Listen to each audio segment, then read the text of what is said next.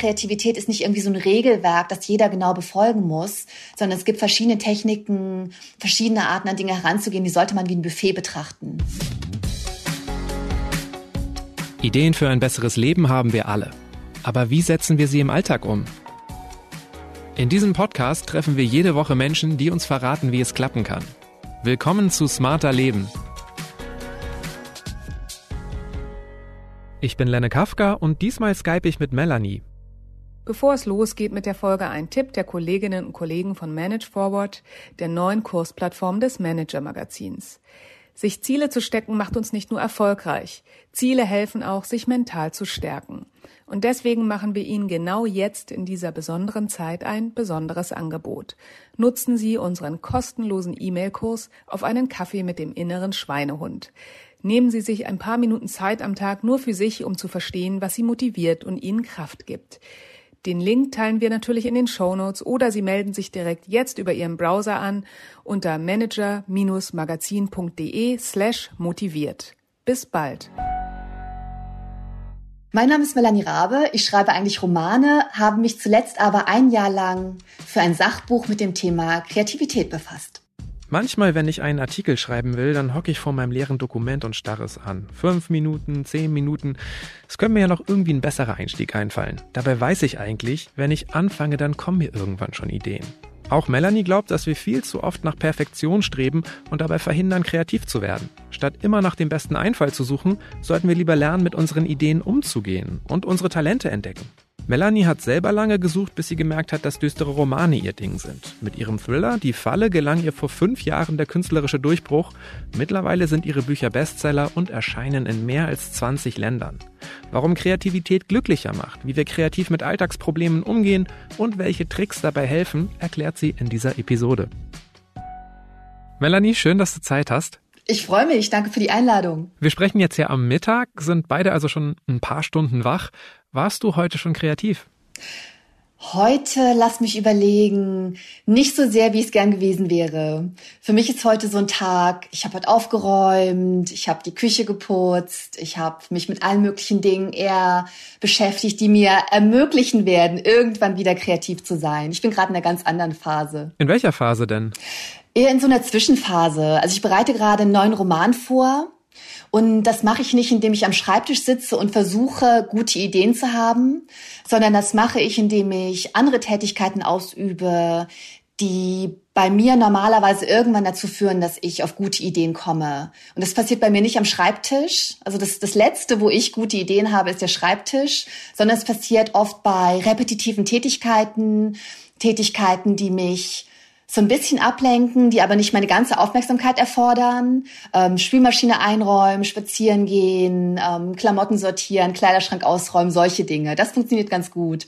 Das Notizbuch hinten in der Tasche stecken für den Fall, dass irgendeine gute Idee kommt und mache aber andere Dinge und versuche nicht verbissen zu sein. In der Phase bin ich gerade. Also geht es auch immer so ein bisschen darum, neue Perspektiven einzunehmen vielleicht. Ja, total, total. Und wirklich den Druck rauszunehmen. Das ist für mich irgendwie immer das allergrößte Thema, wenn es gerade darum geht, was kann ich Neues kreieren, nicht schon das Ende mitzudenken, wie wird das ankommen, wie wird das gefallen, welche Themen liegen gerade in der Luft, sondern bei mir zu bleiben und einfach was Spielerisches da reinzukriegen, eine Leichtigkeit da reinzukriegen und erstmal offen zu sein, erstmal die Antennen aufzustellen.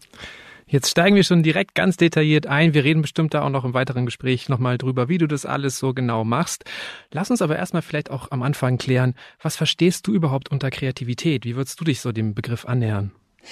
Ich würde sagen, Kreativität ist ein Werkzeug. Kreativität ist ein Werkzeug, mit dem man alles Mögliche machen kann. Man kann damit Kunst kreieren, das ist vielleicht das allererste, woran wir denken, wenn wir das Wort Kreativität hören. Man kann damit Probleme lösen, auf Innovationen kommen, Produkte designen, technische Lösungen finden, um zum Mars zu fliegen. Aber es ist ein Werkzeug. Ja, genau. Es ist ganz spannend, dass du es Werkzeug nennst, weil wir denken ja tatsächlich irgendwie so an große Erfindungen, ja. an Hochkultur, an tolle Künstler. Ein Werkzeug benutze ich ja wirklich im Alltag vor allen Dingen so. Ähm, was sind denn so ganz alltägliche Dinge, bei denen wir kreativ sein könnten? Auch wenn ich ähm, überlege, wo ich zuletzt kreativ war, war es wahrscheinlich die Küche. Ich schreibe gerade nicht so viel, weil ich gerade in einer anderen Phase stecke. Aber wenn ich feststelle, ey, ich habe vergessen einzukaufen und ich will trotzdem irgendwie was kochen, dann muss ich kreativ werden und vielleicht neue Verbindungen ziehen oder gucken, wie ich mit dem klarkomme, was noch da ist. Oder wenn ich jetzt eine Fünfjährige zu Hause hätte, wie eine Freundin von mir, die Geburtstag hat und wahnsinnig enttäuscht ist, dass ihre Freunde nicht alle einladen kann, dann würde ich vielleicht kreativ werden, um ihr trotzdem die allerbeste Geburtstagsparty zu stemmen, die man für eine Fünfjährige machen kann, auch wenn alle ihre Freundinnen nicht kommen können. Ich glaube tatsächlich, wir können alles oder fast alles, was wir machen, auf die gängige Art tun, die wir für uns schon etabliert haben. Wir können aber alles auch auf eine kreative Art und Weise machen, wenn wir das möchten oder wenn uns das dienlich ist. Du hast ein Sachbuch über Kreativität geschrieben und im Untertitel behauptest du auch, dass Kreativität uns mutiger, glücklicher und stärker macht. Wie kommst du denn darauf? Weil ich das an meinem eigenen Leben irgendwie gemerkt habe. Also ich habe ganz lange nach einer Form gesucht, in der ich mich ausdrücken kann, die die richtige für mich ist. Ich habe zum Glück, würde ich sagen, viele Dinge ausprobiert, die mir überhaupt nicht liegen. Ich bin keine gute Tänzerin, ich habe aber lange getanzt, einfach weil ich die Möglichkeit dazu hatte in meiner Schule. Ich bin keine gute Schauspielerin, aber in der Kleinstadt, aus der ich komme, gab es ein kleines Stadttheater, an dem man sich ausprobieren konnte. Also habe ich Theater gespielt. Ich habe eine Zeit lang Lyrik geschrieben, einfach weil ich dachte, es wäre cool, Gedichte zu schreiben. Auch das kann ich überhaupt nicht. Und als ich meine Form gefunden habe, habe ich festgestellt, dass das mich in meinem Leben wahnsinnig verankert. Also, dass ich auf jeden Fall resilienter geworden bin, einfach weil ich eine Form habe, in der ich mich ausdrücken kann. Und ich will jetzt nicht in Klischees sprechen und äh, Kunst und künstlerischen Ausdruck wieder als Therapieform bezeichnen, aber da ist natürlich ein Stück weit was dran. Mich macht es auf jeden Fall glücklicher und in meinem Alltag mutiger, dass ich etwas habe, wozu ich immer zurückkehren kann. Also das Schreiben, das literarische Schreiben ist für mich etwas, das mir die Möglichkeit bietet, zu mir zu kommen, dass mir keiner wegnehmen kann und dass immer da ist, egal was so in der Welt passiert oder was in meinem Leben passiert. Und ich glaube, wenn man diese eine Sache hat, es ist vollkommen egal, was das ist, ob das jetzt Stricken ist oder Malen oder Musizieren oder eine ganz andere Form. Ähm, ich glaube tatsächlich, dass uns das glücklicher macht auf eine Art und Weise, die nichts mit mit Konsum, mit Leistung, mit irgendwelchen Dingen von außen zu tun hat. Und ähm, das macht einen sehr unabhängig und das ähm, gibt mir persönlich zumindest ein sehr, sehr gutes Gefühl. Ja, okay. Kreativität ist also eine Art Anker für dich. Und wenn du sagst, sie hat dich auch resilienter gemacht, hat sich dann dein kreatives Schaffen auch auf deine Selbstwirksamkeit ausgewirkt? Also weil du jetzt dir irgendwie zutraust, Lösungen zu finden oder wie? Ja, genau. Also wenn man kreativ arbeitet und Kreativität ist ja immer Problemlösung ein Stück weit, dann glaube ich, dass man irgendwann nicht nur merkt, dass man in der Lage ist, seine Probleme zu lösen, dass man merkt, dass es für die allermeisten Probleme mehr als eine Lösung gibt, was ja auch irgendwie spannend ist, das mal zu merken, sondern ich glaube, man nimmt auch irgendwann wahr, dass es vollkommen normal ist, Probleme zu haben. Und natürlich gibt es unterschiedliche Qualitäten von Problemen, aber ich finde, im künstlerischen Schaffen merkt man irgendwann, ach guck mal, ein Problem zu haben ist ja gar nichts Schlimmes, sondern es ist vollkommen normal. Wir haben immer irgendeine Art von Problem und es kann auch freudvoll sein da Lösungen für zu finden. Und ich finde etwas, was uns klar wird, wenn wir in unserem kleinen, äh, in welchem Raum auch immer kreativ sind, ist, dass der Gestaltungsspielraum, den wir haben, immer da ist. Weil auch gerade Beschränkungen, in welcher Form auch immer, ich weiß, während Corona denken wir bei Beschränkungen immer an von außen auferlegte Le Regeln, aber dass wir gerade wenn wir Beschränkungen erfahren, besonders kreativ werden und dann Beschränkungen vielleicht nicht mehr so negativ sehen und einfach merken, irgendwas kann ich immer gestalten, egal wie eingeengt ich gerade bin. Und das ist irgendwie oh, so ein schöner Gedanke. Ich finde das ganz spannend. Eigentlich hast du ja dein Talent entdeckt und du hast auch einen Weg gefunden, das zu nutzen. Du schreibst normalerweise Thriller und das auch wahnsinnig erfolgreich. Jetzt hast du aber ein ganz persönliches Sachbuch geschrieben und dir da ja im Grunde eine neue Aufgabe gestellt. Wie bist du auf die Idee gekommen und welcher Impuls steckt vielleicht auch dahinter? Also ganz konkret hat das damit zu tun, dass ich einen Podcast über Kreativität habe mit einer sehr kreativen Freundin, Laura Kampf. Und als ich diesen Podcast gestartet habe, bin ich angesprochen worden von meinem Verlag, der meine Thriller verlegt, weil meine Verlegerin gemerkt hat, Melanie, es ist irgendwie interessant, wie du über diese Themen sprichst. Es hat doch irgendwie was was sehr geerdetes. Du redest sehr, sehr pragmatisch über diese Dinge. Und vielleicht wäre es spannend, wenn du da mal ein Sachbuch drüber schreiben würdest. Und da hat sie offene Türen mit eingerannt, weil ich tatsächlich das auf meiner Bucketlist hatte, irgendwann über Kreativität zu schreiben, weil ich mit lass mich überlegen, vielleicht mit Anfang 20 ein Buch geschenkt bekommen habe über Kreativität von meiner besten Freundin, das mich total beeinflusst hat. Also ich glaube, ich würde jetzt nicht professionell schreiben, wenn ich dieses Buch nicht gelesen hätte. Es hat wirklich viel verändert, so von meinem Blickwinkel auf die Welt. Und ich habe da immer irgendwie gedacht, oh, irgendwann, wenn du 85 und weise bist, schreibst du auch mal ein Buch über Kreativität, wenn du alles weißt. Durch diese Frage von meiner Verlegerin wurde ich so ein bisschen ins kalte Wasser geworfen, weil ich plötzlich dachte, okay, du sagst den Leuten immer, fangt an, bevor ihr bereit seid, ihr müsst nicht perfekt sein, um was zu kreieren. Vielleicht solltest du dich an die eigene Nase packen und dieses Sachbuch über Kreativität mit 39 schreiben, bevor du schon alles weißt, bevor du alt und weise bist. Vielleicht machst du es einfach jetzt. Und das war so der Startpunkt. Ich habe dann einfach wirklich sofort an diesem Tag angefangen.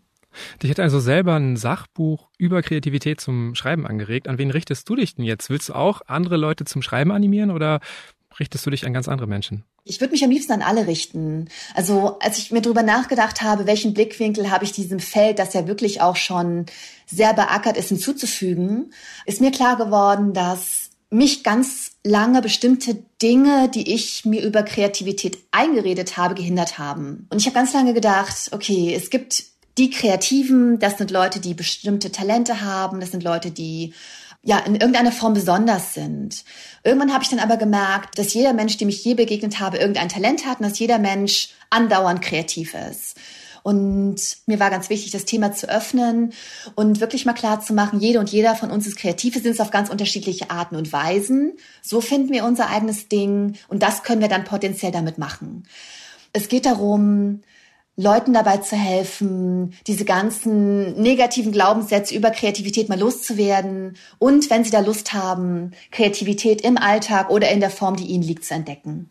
Aber wenn du jetzt sagst, alle Menschen sind kreativ, ich kenne auf jeden Fall genügend Leute, die sagen, dass sie das halt nicht sind. Ähm, ja. was entgegnest du denen? Wie entdecken die denn dann ihre Kreativität? Das Wichtigste ist erstmal, da genau hinzugucken. Stimmt es überhaupt? Und sich die richtigen Fragen zu stellen. Also ich glaube tatsächlich, dass viele Leute denken, sie sind nicht kreativ, weil sie bestimmte Bilder von kreativen Menschen im Kopf haben und weil sie diesen Bildern nicht entsprechen. Ich zum Beispiel habe früher immer gedacht, ich bin nicht kreativ, weil ich schlecht bin in Brainstormings. Brainstormings sind ein Albtraum für mich. Ähm, das hat damit zu tun, dass mein Gehirn ganz anders funktioniert. Ich bin im besten Sinn des Wortes langsam. Ich komme nicht auf Ideen, wenn ich genau jetzt eine Idee haben soll. Ich komme auf Ideen, wenn ich Geschirr spüle oder Spaziergänge mache. Und meine Ideen kommen nicht, wenn ich möchte, dass sie kommen, sondern wenn sie kommen. Und sich einmal klar zu machen, dass wir alle ganz unterschiedlich sind, auf unterschiedliche Art und Weise kreativ sind. Das ist schon mal ein Anfang. Die Tatsache, dass ich eine schlechte Tänzerin bin, eine schlechte Lyrikerin, eine schlechte Schauspielerin und jemand, der schlecht funktioniert in Brainstormings, könnte natürlich bedeuten, dass ich überhaupt nicht kreativ bin. Das stimmt aber nicht. Ich hatte nur meine Form nicht gefunden und den Weg, auf den ich am besten kreativ sein kann. Und deswegen, das klingt jetzt so ein bisschen nach Selbsthilfe, ist aber leider wichtig, findet man sein eigenes Ding oder die Art, die für einen funktioniert, indem man erstmal auf sich selber guckt. Guckt, wo sind meine Talente, wie funktioniere ich? Bin ich jemand, der gerne in Gruppen arbeitet oder arbeite ich lieber alleine? Bin ich jemand, der introvertiert ist oder extrovertiert? Was habe ich als Kind gerne gemacht? Was würde ich vielleicht machen, wenn ich kein Geld verdienen müsste? Welche Dinge fallen mir leicht? Was fasziniert mich? Was schätze ich? Wo ist die Freude? Wo ist die Leichtigkeit? Mit diesen ganzen Fragen kann man die Dinge so ein bisschen einkreisen. Und ich würde behaupten, die allermeisten Leute wissen aber, was es ist und haben nur Angst, es auszuprobieren oder schlecht darin zu sein. Ich wusste immer, dass ich eigentlich Romane schreiben möchte, habe aber ganz lange gedacht, was bildest du dir eigentlich ein? Romanautorin, das sind ganz andere Kaliber. Okay, das sind dann ja mehrere Sachen. Dinge ausprobieren, um das eigene Talent zu entdecken, auch ruhig verschiedene Kreativitätstechniken testen, weil wenn eine nicht passt, muss es nicht heißen, dass keine passt. Und ja auch einfach ein bisschen mit Fragen sich selber näher kommen, ne? also welcher Typ man so ist. Was ich bei dir interessant finde, vier Bücher von dir wurden nie veröffentlicht, weil du einfach keinen Verlag gefunden hast. Was hat dir denn geholfen, da nicht an deiner eigenen Kreativität und deinem Talent zu zweifeln? Mir hat auf jeden Fall geholfen, dass mir das Schreiben Freude bereitet. Also ich hätte auf jeden Fall aufgehört, wenn ich gemerkt hätte, ich mache hier etwas, das mir keinen Spaß macht und das auch überhaupt nichts bringt an Ergebnissen. Da hätte ich aufgehört. Aber ich glaube, wenn man die richtige Form gefunden hat, dann merkt man das. Das fühlt sich dann an wie so ein bisschen nach Hause kommen. Also als ich zum Beispiel geschauspielert habe, hat mir das vielleicht ein bisschen Spaß gemacht, aber da war immer so eine innere Distanz. Und wenn ich schreibe, fühlt sich das definitiv ganz anders an. Und ich habe schon etwas gewonnen am Prozess, nicht nur am Ergebnis. Das finde ich halt irgendwie auch wichtig. Deswegen war der Gedanke gar nicht da aufzuhören, weil ich den Prozess genossen habe und mich dann ja quasi selbst bestraft hätte. Nicht nur das Ergebnis ist wichtig. Es muss nicht immer nur Freude sein, nicht alles muss immer leicht sein, aber dass man das Gefühl hat, das bringt mir was, ich arbeite mich vielleicht an irgendwas ab oder ähm, ich komme irgendwie persönlich weiter. Das ist mir wichtig und das hat mir geholfen. Also ich habe an jedem Buch, das ich geschrieben habe, etwas gewonnen, auch wenn es am Ende nicht im Laden steht. Genau, also ich würde tatsächlich auch immer jedem raten, die Dinge nicht immer nur vom Ergebnis her zu betrachten, sondern auch auf den Prozess zu schauen und den irgendwie zu genießen. Mir geht es nicht darum, jetzt alle darauf zu trimmen, in ihrem Bereich super, super erfolgreich zu werden oder auch nur einen Job draus zu machen. Das kann eine Konsequenz daraus sein, wenn wir da hinschauen, was liegt mir, ähm, was wollte ich vielleicht schon immer gerne machen, Ey, aber es kann auch vollkommen reichen, wenn das ein schönes Hobby wird oder etwas, was man irgendwie privat macht. Und da nicht immer von der Leistung her zu denken, sondern vielleicht auch von der Freude. Das ähm, machen wir, machen wir alle, mache auch ich viel zu selten. Und das ist schade. Das klingt auf jeden Fall so, als ob Kreativität nicht immer nur was mit spontanen Ideen, sondern auch viel mit Ausdauer zu tun hat, ne? Ja, da fragst du jetzt natürlich die Romanautorin. Ne? Ich bin ja von, äh, von Natur aus eher, was das betrifft, eine Marathonläuferin, muss ich auch sein. Ich glaube, dass es auch Formen gibt, die ganz anders funktionieren. Ich sehe auch manchmal Leute, die mit Sprache umgehen und, und da ganz schnell und ganz flink sind und die irgendwie tolle Headlines oder tolle Tweets schreiben können. Das kann ich zum Beispiel gar nicht. Ne? Oder die sehr, die sehr lustig sind und da sehr flink auf den Füßen. Es gibt auch ganz, ganz viele Formen, die ähm, keine Ahnung, wenn jemand ein Haiku aufs Papier wirft oder eine schnelle Zeichnung, das kann ja genauso viel Wert haben wie ein Gemälde, an dem jemand ähm, paar Monate sitzt. Also auch so, auch so schnelle Formen äh, finde ich ganz spannend, aber es sind halt nicht meine Formen. Und deswegen ist für mich Durchhaltevermögen total wichtig. Jetzt ist es natürlich die eine Sache, so ein Talent zu finden, aber es kommt ja auch immer darauf an, das dann auch zu nutzen. Wie kommen wir denn in die Kreativität? Wie kommen wir ins Handeln? Ich glaube, was ganz wichtig ist, dass so das Erste, viele Leute, mit denen ich spreche, denen ich versuche, so ein bisschen unter die Arme zu greifen, glauben, der erste Schritt ist, motiviert zu sein. Das äh, ist eine ganz gemeine Falle, glaube ich, weil Motivation eine unglaublich unzuverlässige Freundin ist die nur manchmal auftaucht und dann auch ganz, ganz schnell wieder weg ist. Ich glaube, wir kommen in die Kreativität, wenn wir einmal diese Sache gefunden haben, die wir vielleicht ausprobieren wollen, indem wir möglichst schnell loslegen. Eine Falle, in die ganz viele tappen, ist, dass sie in Vorbereitung stecken bleiben. Was ich total gut verstehe, ich bin auch so ein Typ, erstmal 20 Bücher lesen, statt irgendwas zu machen, erstmal fünf Tutorials und zehn Dokumentationen auf Netflix darüber schauen, wie man einen Garten anlegen könnte, bevor man auch nur den Spaten rausholt. Ich glaube, wenn man erstmal irgendwas in die Welt gebracht hat, sei es ein erster Pinselstrich, sei es ein erster Satz für, für ein Gedicht, sei es ein erster Farbklecks für ein Gemälde. Das, so fängt man an. Das Gute ist, ich glaube, man muss sich immer wieder dran erinnern, das Sprichwort aller Anfang ist schwer, gibt's nicht umsonst. Und wenn diese erste Hürde überwunden ist, ne, wenn ähm, das leere, das berühmte leere Blatt Papier besiegt ist, wenn der erste Satz geschrieben ist, danach wird's leicht, danach entwickeln wir Schwung und dann haben wir meistens auch Lust weiterzumachen. Das wäre so das allererste. Und dann natürlich nicht gleich frustriert sein, wenn man nicht sofort gut ist. Da was Spielerisches reinbringen. Es ist vollkommen normal, dass man erstmal nicht gut ist, wenn man versucht, ein Buch zu schreiben, anfängt zu malen, anfängt ein Instrument zu lernen. Und sich auch erstmal zu sagen, ey, an vielen anderen Stellen in meinem Leben muss ich vielleicht erstmal leisten, aber das hier ist meins und es ist okay, wenn ich erstmal schlecht bin. Das finde ich wichtig, damit man halt nicht einfach sofort wieder aufhört auch. Jetzt hast du schon selber gesagt, aller Anfang ist schwer. Du musst ja auch permanent immer wieder neue Kapitel schreiben. Es ist ja auch jedes Mal wieder ein Anfang. Was hilft dir denn dabei? Ich muss tatsächlich, und das ist vielleicht auch wichtig für alle, die wirklich gerade ganz am Anfang stehen, mal zu hören, ich muss mich da auch immer wieder dran erinnern. Also ich habe bisher acht Romane geschrieben, vier sind veröffentlicht worden, vier nicht. Ich habe eine Hörspielserie geschrieben und ein Sachbuch. Aber auch für mich ist der Anfang immer noch schwer. Das ist normal ich versuche mich immer wieder dran zu erinnern, dass es viele Momente geben wird, in denen, äh, in denen es Spaß macht, was ich mache.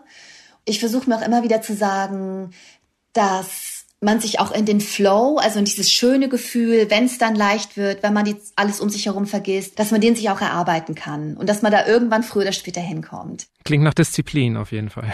Ja, auf jeden Fall. Also Aber es gibt halt einfach unterschiedliche Phasen. Und ich weiß halt aus Erfahrung, dass es auch diese Phasen gibt, wo ich am Schreibtisch sitze, alles ist leicht, ich gehe abends aus dem Büro und sage, oh mein Gott, hat das Spaß gemacht. Und, und lese mir das nochmal durch und wundere mich, dass es von mir ist. Auch diese Phasen gibt es.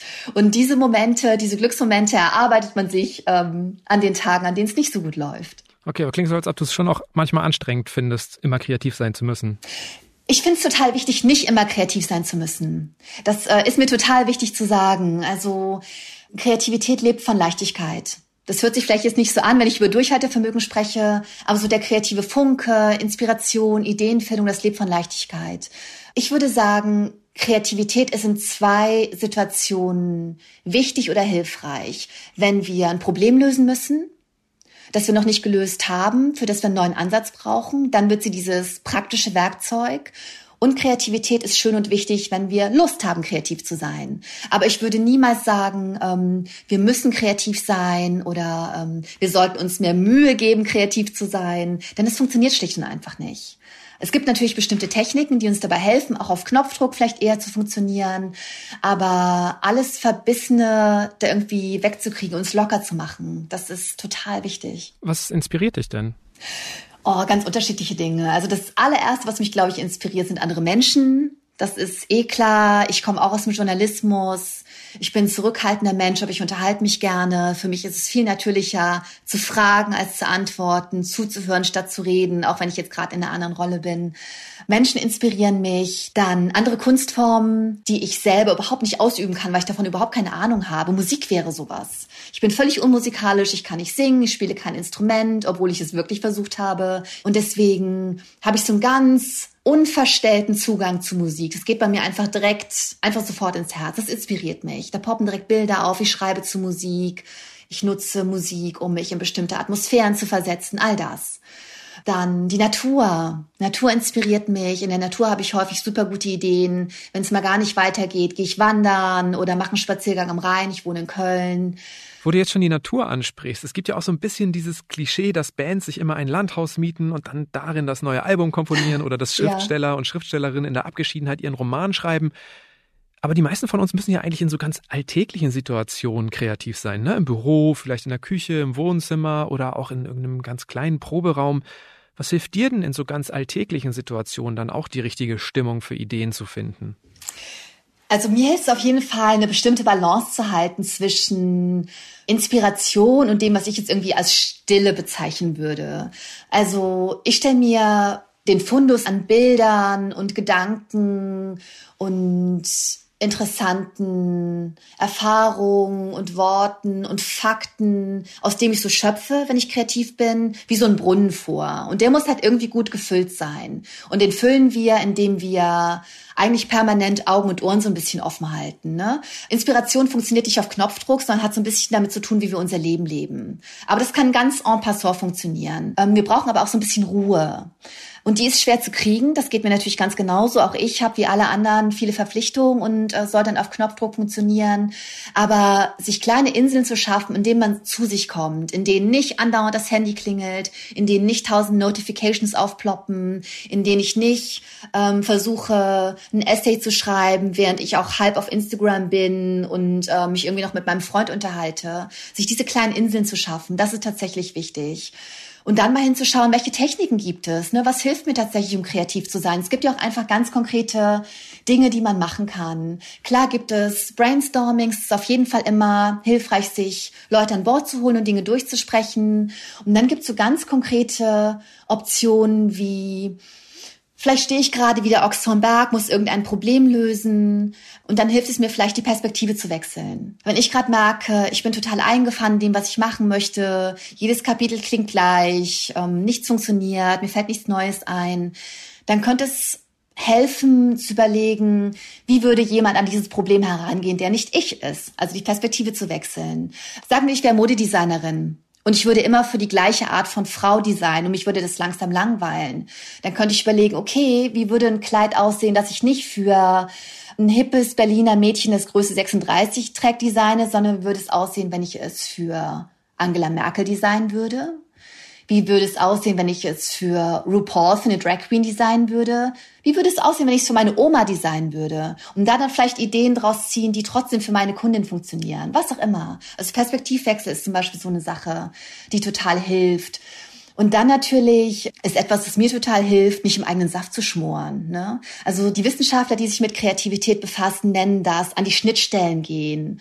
An die Schnittstellen gehen heißt rausgehen aus dem eigenen Bereich, sei es geografisch, sei es, ähm, sei es wissenschaftlich, sei es, ähm, sei es das eigene Fachgebiet verlassen und, äh, und mal zu gucken, wie gehen andere Leute mit ähnlichen Problemen um. Das heißt für mich zum Beispiel, ich als Autorin spreche total gerne mit meiner Podcast-Partnerin Laura, weil sie mit ihren Händen Dinge baut und nicht mit Sprache umgeht, sondern mit Holz oder Metall. Und wie würde sie das Problem lösen, das ich gerade habe? Also all diese Dinge können helfen. Perspektivwechsel, anders auf die Probleme schauen und nicht im eigenen Saft schmoren. Ja, also ich kann dir aus eigener Erfahrung sagen, dass das auch in anderen Bereichen funktioniert. Ich habe früher für andere Leute Lieder geschrieben und mm. dann gab es immer so Briefings vom Verlag oder vom Management und oft sollte man halt irgendwelche Trennungssongs oder hier, wir sind frisch verliebt Lieder ja. schreiben. Ich bin aber schon halt seit Jahren in einer Beziehung und irgendwie die letzte Trennung ist lange her.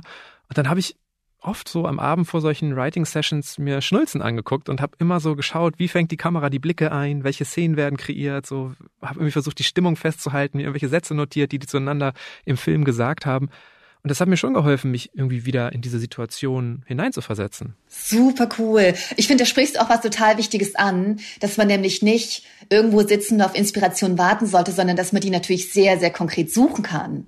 Du erwähnst ja auch noch andere Kreativitätstechniken in deinem Buch. Du erwähnst eine Sache, die ich ziemlich spannend finde. Du schreibst, mach was auch immer du machen willst, so schlecht wie möglich. Mhm. Machst du das bei deinen Büchern auch? Hast du das wirklich ausprobiert? Ja, das habe ich tatsächlich ausprobiert. Also wenn man wirklich mal ähm, so eine richtige klassische Schreibblockade hat, wenn man das so nennen möchte, dann hilft es mir tatsächlich, mir einfach zu zeigen, dass ich immer schreiben kann. Also ich würde tatsächlich von mir behaupten, dass es Schreibblockaden nicht gibt. Das hat zwar auch damit zu tun, dass ich aus dem Journalismus komme und weiß, man kann immer schreiben. Ähm, man braucht nicht Inspiration, um zu schreiben. Es gibt ja auch Fakten und Recherche und solche Dinge. Aber ich zeige mir tatsächlich, dass ich immer schreiben kann. Und das wirklich mal umzukehren, mir zu sagen, okay, ich habe gerade so einen Tag, an dem ich mir denke, ich bin die schlechteste Autorin des Planeten, ich sollte wirklich einfach aufgeben. Und dann einfach die Szene, die ich gerade nicht gut schreiben kann, so schlecht wie möglich zu schreiben. Das zeigt mir zum einen, irgendwas geht immer. Und die Wahrscheinlichkeit, dass in dieser Szene vielleicht 500 Sätze grauenhaft sind, aber ein halber okay, das ist irgendwie auch eine Info. Und was ich auch so kraftvoll finde an dieser Technik ist, wenn erstmal was da ist, dann kann man damit umgehen. Dann kann man entweder die Entscheidung treffen, das wegzuschmeißen man kann aber auch die Entscheidung treffen, das graduell zu verbessern. Also sich diesen Druck zu nehmen, dass alles von Anfang an gut sein sollte. Das finde ich auch so wichtig. Ich kann auf jeden Fall von mir behaupten, dass ich nie in meinem Leben ein Buch beendet hätte, wenn ich so vorgehen würde, ich schreibe den ersten Satz, wenn der gut ist, schreibe ich den nächsten Satz und dann schreibe ich den nächsten Satz. Das würde nie funktionieren.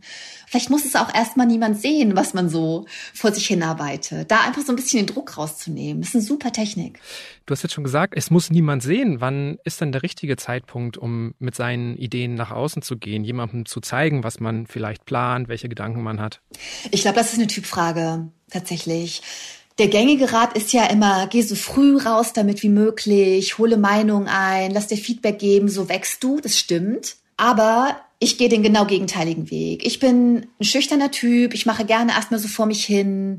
Ich bin auch jemand, der sich zumindest ähm, früher schnell hat einschüchtern lassen. Wenn ich mit einem ersten Entwurf, der in den allermeisten Fällen bei mir überhaupt nicht gut ist, zu jemandem gegangen wäre, dessen Meinung ich respektiere und dann erstmal ähm, mir hätte anhören müssen, was alles daran nicht gut ist, wäre ich total entmutigt gewesen. Für mich ist es wichtig, erstmal selber eine Haltung zu entwickeln, wo will ich hin mit einem Text oder mit was auch immer es ist, was ich da gerade kreiere und erstmal zu wissen, was ist für mich so der Kern der Sache. Und jedem, der merkt, okay, ich habe jemandem was gezeigt und ähm, ich habe jetzt überhaupt keinen Bock weiterzumachen, weil die Kritik mich so getroffen hat, dem würde ich raten, dann hol später Kritik ein, wenn du dich sicherer fühlst. Und allen, die so tough sind, dass sie damit total gut umgehen können, würde ich raten, macht weiter so. Offensichtlich funktioniert es für euch. Kreativität ist nicht irgendwie so ein Regelwerk, das jeder genau befolgen muss, sondern es gibt verschiedene Techniken, verschiedene Arten an Dinge heranzugehen, die sollte man wie ein Buffet betrachten. Kennst du nicht die Angst, dass das, was du dir ausgedacht hast, gar nicht neu ist? Also, dass vielleicht alles schon mal da war? Brauchst du nicht den Abgleich, das von irgendjemandem zu hören? Ja, total. Also ich verstehe hundertprozentig, was du meinst. Mir ist es auch tatsächlich mal passiert, dass ich einen Roman geschrieben habe. Das war mein zweiter Roman, der erschienen ist. Und ich habe kurz bevor der gedruckt wurde mitbekommen, dass ein Autorenduo, ein Mann, eine Frau, einen Stoff geschrieben hat, der vor meinem erschien, der eine ganz ähnliche Prämisse hatte. Und da habe ich mich natürlich total erschreckt. Ich hatte irgendwie anderthalb Jahre an meinem Stoff gearbeitet, konnte das natürlich nicht wissen. Und ähm, das war aber so eine gute Erfahrung, weil das Buch von den Kolleginnen, Kollegen Ursula Posnanski, Arne Strobel ist erschienen. Die Prämisse war die gleiche und das Buch war vollkommen anders. Und ähm, dann ist mein Buch erschienen und niemand außer mir hat gemerkt, dass es die genau gleiche Prämisse war. Weil es letztlich halt nicht auf die Idee ankommt, sondern darauf, was man damit macht. Es kommt immer darauf an, wie ist unsere Perspektive, wie blicken wir auf einen Stoff, was machen wir damit. Ich glaube, dass es fast unmöglich ist, etwas komplett Neues zu machen. Ich glaube, alles baut irgendwie aufeinander auf. Wir kreieren nicht im, im luftleeren Raum, sondern bestimmte Ideen liegen auch oft in der Luft. Und äh, viele Menschen haben ihre Antennen aufgestellt. Aber das macht überhaupt nichts. Also dieser Gedanke, den auch so viele haben, oh, all dem habe ich doch überhaupt nichts mehr hinzuzufügen. Es gibt so viele gute Dinge. Ja, das stimmt. Es gibt verdammt viele gute Dinge. Aber ey, ich will hier nicht kitschig klingen, aber dich gibt's nur einmal, deine Perspektive gibt's nur einmal. Wenn du wirklich von dir ausgehst und von dem, was dich bewegt, was dir gefällt, wie du auf die Welt blickst, dann hast du den Dingen etwas hinzuzufügen. Ob es etwas so Ähnliches schon gibt oder nicht. Ja, und es ist ja auch kreativ vorhanden, es einfach neu zu verbinden. Absolut, ja, total. Also äh, ist überhaupt nichts Neues, wenn ich mich jetzt hinsetze und einen Thriller schreibe. Und wahrscheinlich wird es auch fast jeden Plot schon so ähnlich gegeben haben. Aber vielleicht ist meine Hauptfigur ein bisschen anders. Oder vielleicht verfrachte ich das in ein Setting, das es so noch nicht gab. Wenn wir irgendeine neue Ingredienz in diesen brodelnden Kessel schmeißen, in dem dieser Sud kocht, den wir gerade zusammenbrauen, dann nimmt er eine andere Farbe an. Und dann kommt etwas in die Welt, was vorher noch nicht da war. Ich finde es übrigens auch so wichtig, dass, äh, das mal anzusprechen, dieses Thema Ideen, irgendwie gibt es alles schon. Ideenfindung ist total wichtig, aber ich habe total oft das Gefühl, dass wir dieser einen perfekten Idee auf viel zu viel Bedeutung beimessen, weil die Idee wirklich nicht das ist, ähm, was am Ende den Ausschlag gibt, sondern das, was wir damit machen. Und eine Idee haben wir im Bruchteil einer Sekunde. Aber all die, die kleinen Dinge, die wir da dazu tun, nicht nur unsere eigene Perspektive, sondern auch alles, was wir mit dieser Idee machen, das ist das, was letztendlich den Ausschlag gibt. Eine Idee ist nur einer von, weiß ich nicht, 40.000 Gedanken, die wir so im Laufe eines Tages haben. Aber die Umsetzung, darauf kommt es natürlich letztendlich an. Also klingt es ein bisschen so, als ob es beflügeln kann oder unsere Kreativität befördern kann, wenn wir einfach auch so ein bisschen die Perfektion weglassen. Ne? Also und so nach ja. diesem Streben, immer gleich das Beste erschaffen zu wollen, was komplett Neues erschaffen zu wollen, weil das eigentlich am meisten hemmt. Absolut. Danke für diese Vorlage. Perfektion ist meine Erzfeindin. Ich glaube, es gibt keinen größeren Killer von Kreativität als Perfektionismus. Ähm, vielleicht mal abgesehen von Vergleichen. Es gibt ja ganz, ganz viele Künstlerinnen, Künstler, die ich auch total verehre, die von sich selbst sagen, dass sie Perfektionisten sind. Ich verstehe, was die meinen, aber gerade in der Kunst oder in der Kreativität ist so vieles so subjektiv, dass ich mich frage, wer das überhaupt entscheidet, wann etwas perfekt ist. Und das anzupeilen wäre für mich als Autorin zum Beispiel vollkommen unmöglich. Also wenn ich mir sagen würde, ich will einen perfekten Roman schreiben, würde ich den niemals beenden. Denn ähm, wenn ich hinten fertig wäre, würde ich vorne wieder anfangen, jedes Adjektiv zu checken, mir alles nochmal genau anzuschauen. Ich würde einfach nie fertig werden. Ich glaube, dass der richtige Ansatz ist, etwas Originelles, etwas Authentisches zu machen, was uns irgendwie ähm, interessiert und berührt und nicht perfekt sein zu wollen. Und ähm, direkt, äh, um Erzfeinde Nummer zwei auch noch anzusprechen, Vergleiche sind auch so ein Killer von Kreativität. Wenn ich zum Beispiel anfange, ein neues Buch zu schreiben, dann erteile ich mir ein Lektüreverbot, weil ich es ganz, ganz schwierig finde, beim Schreiben Dinge zu lesen, von denen ich glaube, dass sie viel besser sind als alles, was ich jemals hervorbringen werde. Ich glaube, wenn wir anfangen zu vergleichen, dann blockiert uns das total. Vor allem auch entfernt es uns von dem, was wir machen können. Denn ähm, ich kann vielleicht nicht Donner Tat sein und ich kann auch nicht, weiß ich nicht, Sebastian Fitzig sein. Und das sollte ich auch nicht wollen. Ich sollte versuchen, Melanie Rabe zu sein. Und das ist auf jede und jeden übertragbar. Also Perfektionismus loslassen, Vergleiche loslassen. Aber du hast ja schon vier Romane geschrieben. Also du kannst ja auch Melanie Rabe mit Melanie Rabe vergleichen. Machst du das nie? Ah, guter Punkt. Ich versuche tatsächlich das nicht so zu machen. Ich habe tatsächlich auch keins meiner Bücher, nachdem es fertig war, nachdem es erschienen ist, nochmal gelesen. Das fällt mir aber auch leicht, weil das wichtigste Buch und das, was einem am nächsten ist, ist immer das, was man gerade schreibt. Du hast recht, es wäre lehrreich, ähm, die Melanie mit 39 mal mit der Melanie ähm, zu vergleichen, die Ende 20 war oder so und zu gucken, was hat die gelernt, wie haben sich ihre Themen verändert. Aber irgendwie ähm, halte ich mich von so Rückschau gerne fern. Ich glaube, Kreativität lebt immer genau im Jetzt und nicht in der Vergangenheit, nicht in der Zukunft, sondern es geht immer darum, was kann ich jetzt gerade gestalten, mit allen Einschränkungen, ähm, denen ich unterliege, mit allen Freiheiten, die ich habe. Du hast jetzt gerade von den zwei Erzfeinden der Kreativität gesprochen. Bei mir gibt's noch eine dritte. Und die kennen, glaube ich, auch viele andere, die im Alltag kreativ sein wollen oder müssen.